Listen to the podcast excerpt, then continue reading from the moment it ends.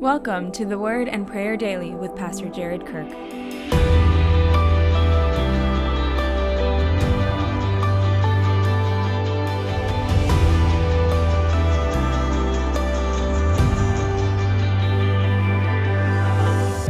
Colossians 3 12 through 14.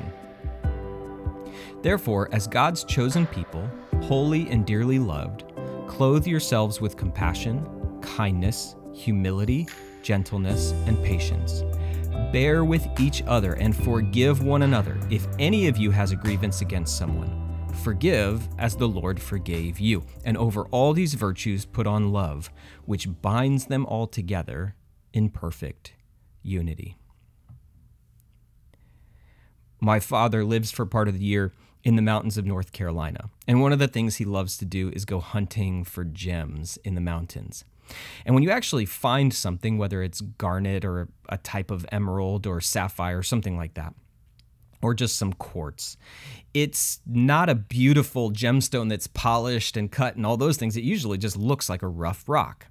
And one of the ways that you take these rough rocks and turn them into something beautiful is it's called a rock tumbler. And so you take your rough stone and you put it into this tumbler and it's surrounded by a bunch of other stones, very hard stones.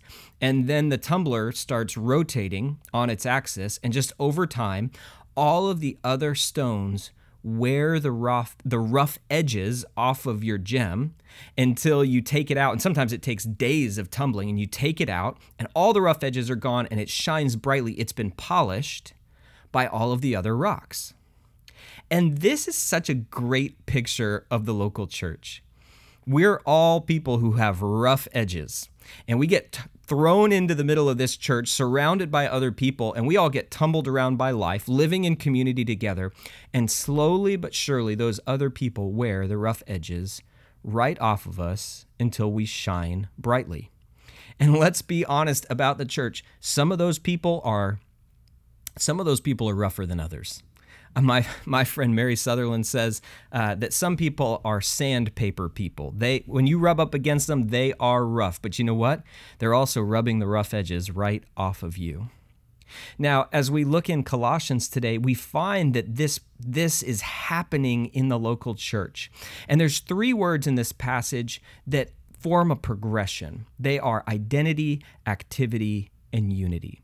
Verse 12 gives us the identity of God's chosen people. It says, Therefore, as God's chosen people, holy and dearly loved. And so we get these incredible titles as the people of God. That's our identity. We're chosen by Him, we're holy because of Him, and we are dearly loved by Him. That identity leads to activity. It says, Clothe yourselves with compassion, kindness, humility, gentleness, and patience. And so the activity we engage in as God's people is we're trying to put on these virtues. We're trying to cultivate these virtues in our life. Virtues like compassion, where our heart is engaged with the suffering of other people, kindness, humility. Christian humility is not thinking less of yourself, it's just thinking of yourself less. Your focus is on other people. Gentleness and patience. And my mom always reminded me as a child that patience is a virtue. Some more of the activity we engage in is bear with each other and forgive one another. And I think that's such a great message for the church. You know, sometimes sins are just little things, or maybe it's not a sin, it's just someone's personality.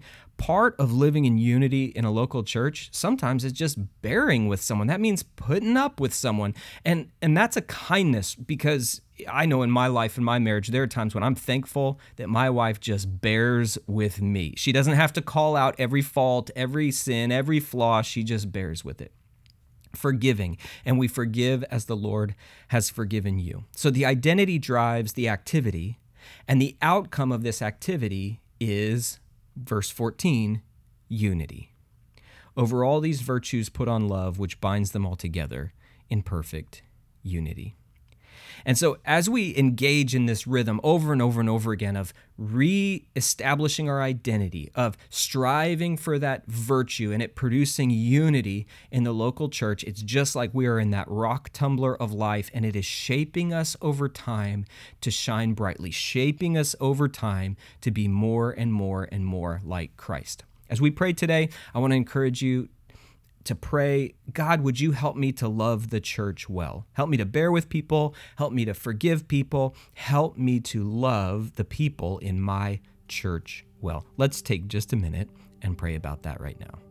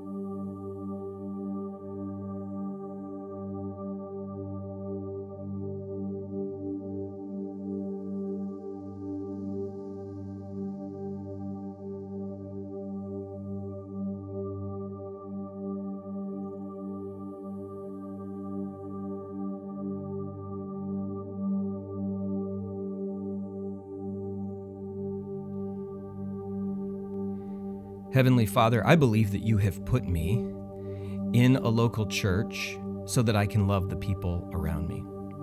I want to pray a special prayer today for those who are not a part of a local church. God, would you call them into one? Would you give them a spiritual family who can help shape them to be like Christ? But for those believers, and that's most believers out there who are a part of a local church, God, help us to love the people around us well. Help us to bear with some of the people that we just have to bear with.